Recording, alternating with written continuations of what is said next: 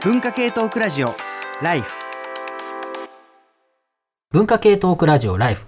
今日は、えー自己管理の今。私が数値化する中でということでですね、まあ、私自己の管理、まあ、あるいは数値化っていう話でですね、まあ、様々な話ね。お受験の話とか勉強の話今ね、えーたくさん盛り上がっていたんですけれども、えー一つ告知をさせてください。えーライフはね、隔月でやってるんですけれども、放送がない月はですね、毎月イベントをしております。ちょっとね、先月はあの、いろいろな、まあコロナとかいろいろあって、えーちょっと中止というか、えー前回はね、ちょっとしなかったんですけれども、えー来月ですね、えー9月25日、9月25日の夕方あ17時、まあ、夕方の5時ですね、えーこの時間からイベントを考えております。えっと、細かい内容まだ、あの、ちょっと詰めているので、随時ツイッターなどで発信していきますが、えー今回9月25日はですね、えっと、まあ、こういうご時世なので配信のあのイベントになるんですけれども、えー赤坂にある書店、双子のライオン堂さん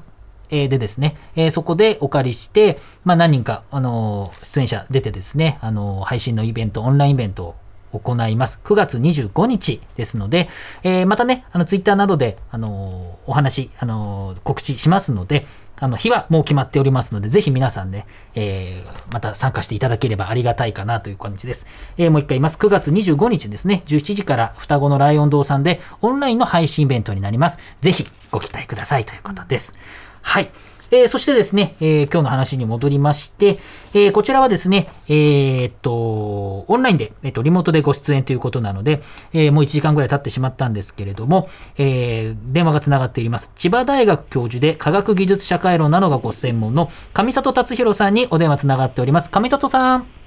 あ、こんにちは、上里です。あ、お世話になります。塚越です。よろしくお願いします。ご無沙汰してます、どうも。はい。えっ、とね、えっとですね、今日いろいろな話を、えっと、1時間ぐらいいろいろな話をしていて、まあちょっと、あの、聞いての感想だったりとか、あるいはまあ、ええ。あの、どうなんでしょう、上里さんは、どのくらいこう数値が好きとか嫌いとかも含めてですね、まあここまで聞いての感想をちょっとお聞きできればと思います。そうですね、あの、まず、個人的なこと言うと、私はなんか数値化とかすごい、自分は、あの、仕事としてはすごくいやる。うんことばっかりになってますよね。仕事は本当に、あの、私も今月、あの、55になりましてですね、もうなんかそういう、あの、仕事がもう本当にいろんなところで多くてですね、もう、あの、嫌ってほど評価をしなきゃいけない側になっていて、だけれども、自分自身はどうかっていうと、自己管理っていうのは子供の頃から全然得意じゃないタイプだったんですよね。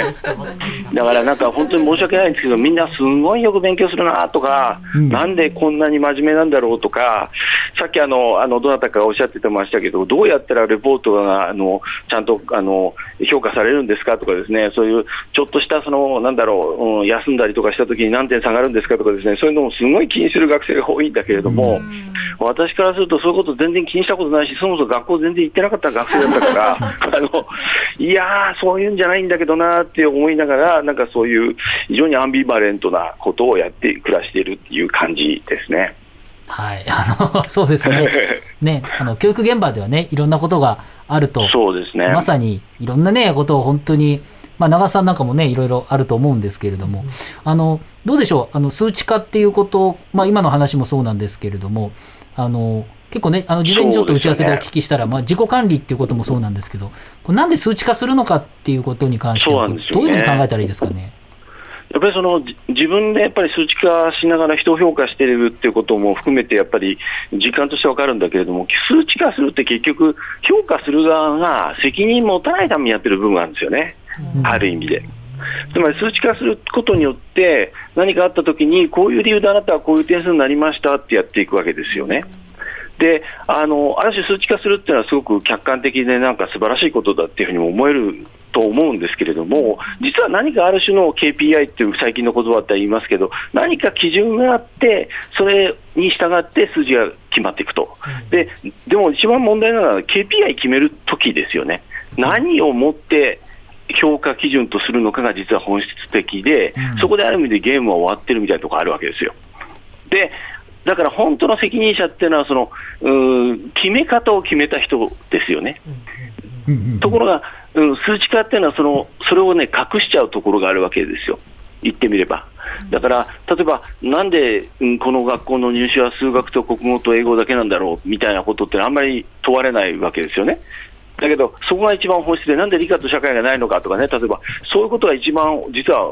本質的なんだけども、一度その基準が決まっちゃうと、それによってこう序列がつくと、それでみんな文句言えなくなるっていうか、えー点数が高いんだからしょうがないよねみたいなことで納得しちゃうんですけど、ほんそういう、実はなんか、あの責任を回避してるっていう、誰かが責任を回避して回避してるってことが、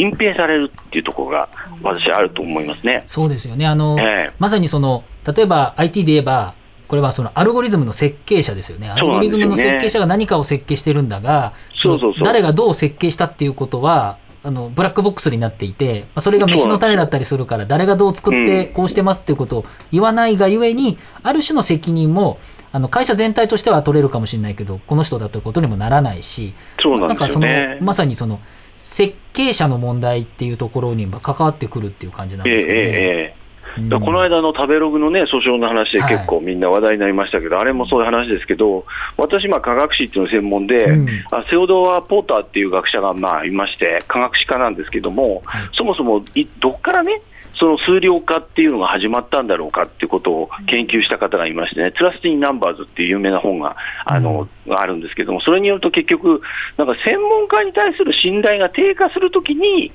数量化っていうのが流行り出すっていうんですよ。ほう専門家への信頼がなくなると、まあ、数量、データを出せみたいなことそそういうことなんですうん。だから例えば、あのまあ、今でもなんかそういうことあると思いますけど、なんかこう、うんなんていうんですかね、何らかの責任者が社会的に信頼をされてると、まあ、まあ、まあいいねって感じなんですけど、何かこう、つまずいたり、あの問題がどうやらあるらしいってことになると、数字出せってことで、社会がやっぱりそこに求めたりしますよね。でそういうことを特に社会科学の世界では、まあ、あのそういうことがあるってことをまあ実証的に研究した方なんですけれども、私、まあ昔、理系の人間だったんで思うんだけど、意外と理系の世界って、あのなんだろう、科学者個人に対する、なんとかな、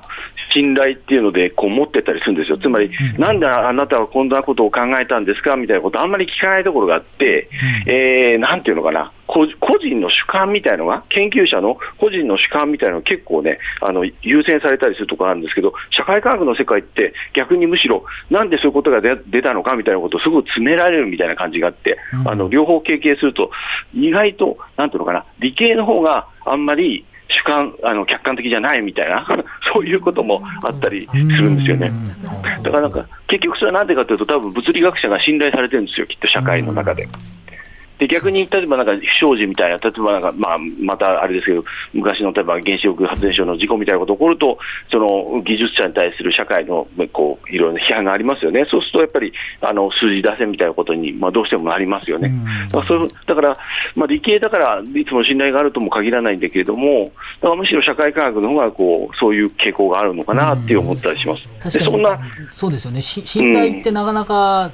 難しい面があって、特にまあそのそね。非常に細かい科学のデータになると、もう普通に出されてもあの全くわからない部分一般の人には特にわからない部分もあったりするので、うん。どうしてもこう信頼したくなる部分もありますしそういう意味では信頼がなくなっちゃうと科学的なものに関しての信頼がなくなるっていうことはものすごく今の社会がまさにそうですけどいろんなところにいろんなデータが出てどう解釈していいかわからないままななんんとなくぐちゃぐちゃぐちゃぐちゃ議論がして右も左も分かれる、まあ、原発なんかまさにそうですけれども、まあ、そそうういうことが、まあ、起きちゃうっていう感じですかね。だからむしろその、なんていうか、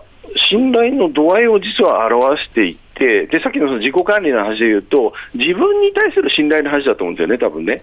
だから例えば、自分の体とか、私の体重とか、まあ、あのびあのはっきりとこう病気をされていて、あのデータを取らなきゃいけないという話もありましたよね、あのえーとあそうでしたね。はい。ありましたね、そういうあの言ってみれば、自分が病気の状態っていうのは、すごく自分の体に対する信頼がこう、なんていうのか、こうえー体とのいい関係がこう結べなくなってるっていうことですよね。だそういう状態だと、どうしてもデータをしっかり取らなきゃいけないし、それでこう新たな自分の体と私のこうなんていうのかな、あの良い関係を結ぶためにデータを取るみたいなところあると思うんですよ。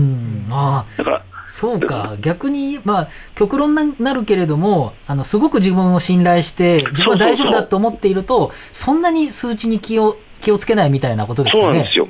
私の親父みたいなので、私の親父87歳ですけど、全く何の、何のあの、えー人間ドックも検査もしないですよね。はいで、もうタバコ吸いまくりですから。で、でも、要するに自分の体に対する何かこう信頼が、まあ、信頼ってつまり、あの、まあ、いつ死んでもいいみたいなものも一緒にあるんだけども、なんかある種こう、体と自分が離れてない感じ。うん。でも、それってハッピーですよね。少なくともすごく私は父を見ててハッピーだなと思うんだけど、なかなか 自分がそうなれるかっていうのは分かんないですけれども、うん。だからなんかその、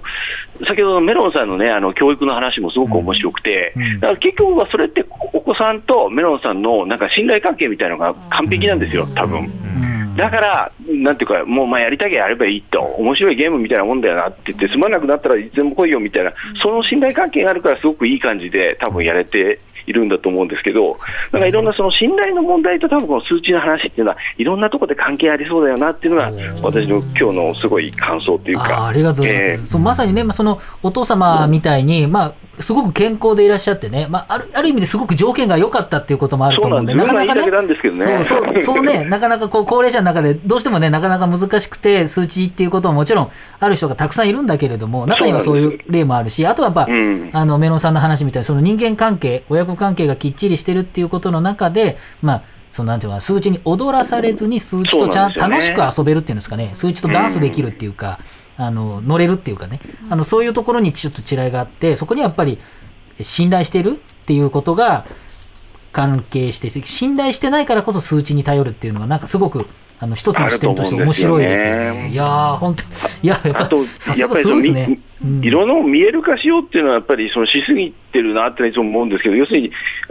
要するにコロナだってブラックスワンじゃないですか、例の。うん誰も分かんなかったわけですよね、結局ね。そうねだからそういうことが起こるわけで、だから一生懸命見える化して、なんかこうすれば人生マシになると思って、ポイント稼いでっても、全部なぎ倒されるようなことがこれからも起こるわけでしょ、おそらくうん。だから、ね、だから日本なんか大地震いくらでもあるし、火山だって噴火するしね、そうすると、人間関係ないところでも、それまでのいろいろのパラノイアックな努力が何の意味もなくなるっていう 未来が、もう本当に明日だって起こるかもしれないところに生きているのに、なんかそんなに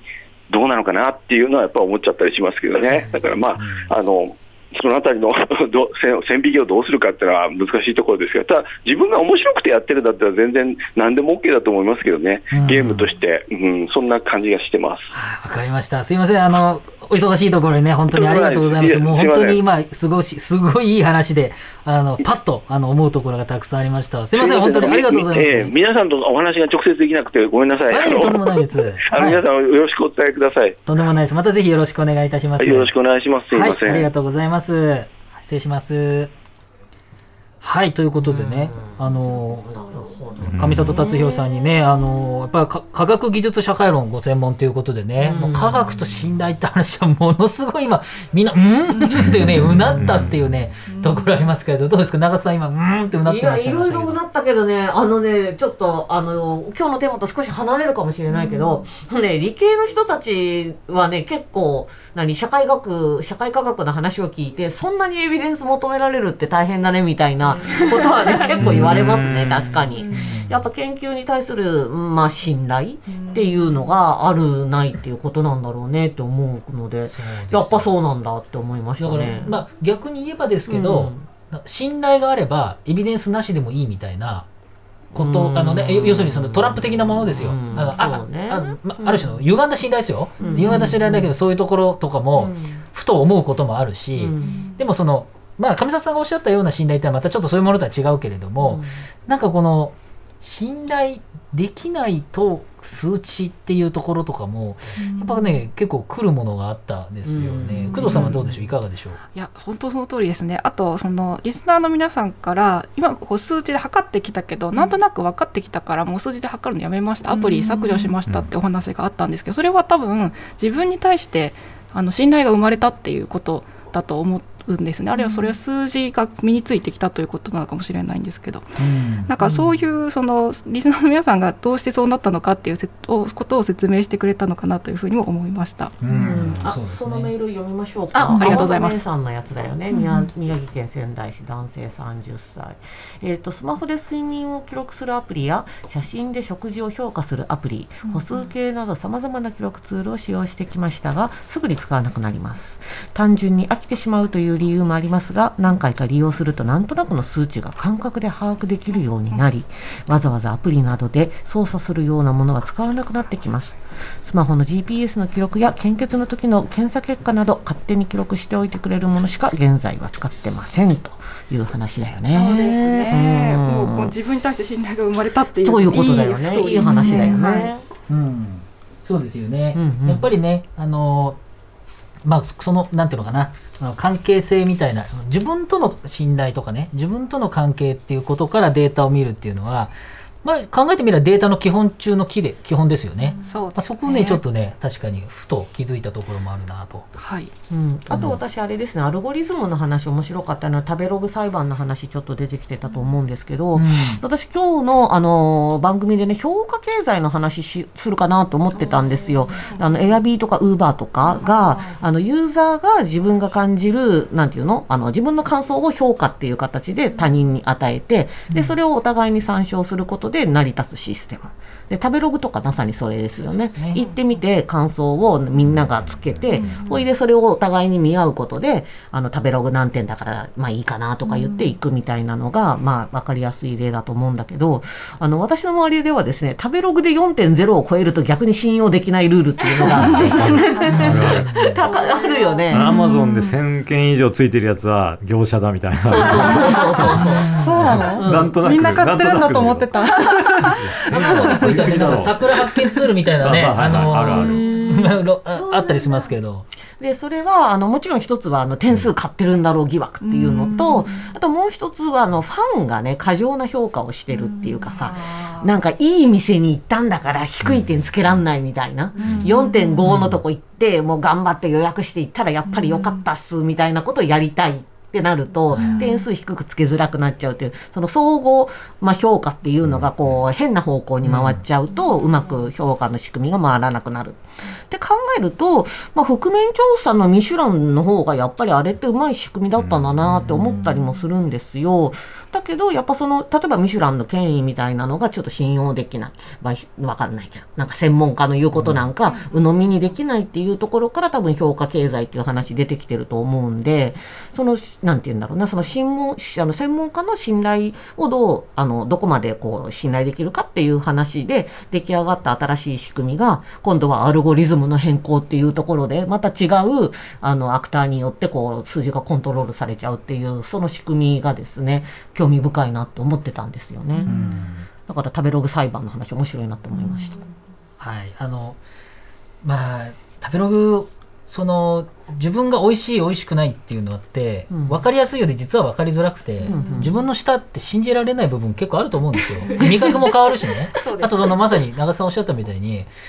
ここに来たんだからうまいってことでしょってことで、自分の本当は3なんだけど 4, 4にしたみたいな、うん。なんかそういうことってあるじゃないですか。高く寄せたみたいな。ね、うん。ここまで来たんだからさ、みたいなさ。なんかそういうところで勝手にあのバブルが出ちゃう。バブルになっちゃうっていうこともあるし、まあ、先ほど言ったアルゴリズム問題もあったりとかするんですけれども、えーこの辺のね話あのどんどん盛り上がってきたんでまた続けていきたいんですけども、えー、と1曲選んでいただきたいんですけどね。あのさっきあれだったんですけど上里さんあの4時まであのずっとあの繋いでらっしゃるということなんで、すいませんでした。あのなんか別にこれで最後ってわけではないんですけれども、えー上里達弘さんにですね選曲をしていただきたいと思うんですけども上里上里さんどうでしょう？はい。はお願いします。えっ、と選曲の方ですね、え1曲選んでいただければと思います。すいません。あすいません、ありがとうございます。いや、あの、どどうっていうことでもないんですけど、このテーマを見たとき、ばっと思い出したのが、えっと、中田康隆のあのカプセルっていう昔、あの今もやってるけど、あれ、あれの2005年だと思いますけど、LDK っていうラウンドデザイナーズキラーっていうのがあって、それに人類の進歩と調和っていう曲がありましてですね、あの、なんか、こう2005年って、最近あのぐらいの時代にすごく私、関心があるんだけど、えー2005年に、ああ、この曲ってもうちょっとなんだろう、言ってみれば今言った食べログとかいろんなものが出てくる頃なんですよね、だんだんね。で、なんか世の中良くなっていくのかもみたいな、うん、でもどうなんだろうみたいな、そんなことを思ってた自分の思い出とリンクしたので、えーえー紹介したいと思います。では、えーカプセルの人類の進歩と調和。文化系トークラジオライフ。パンサー向かいのフラット。木曜日のパパートナーを担当する横澤夏子です。バタバタする朝をワクワクする朝に変えられるように頑張りますパンサー向井のフラットは月曜から木曜朝8時30分から。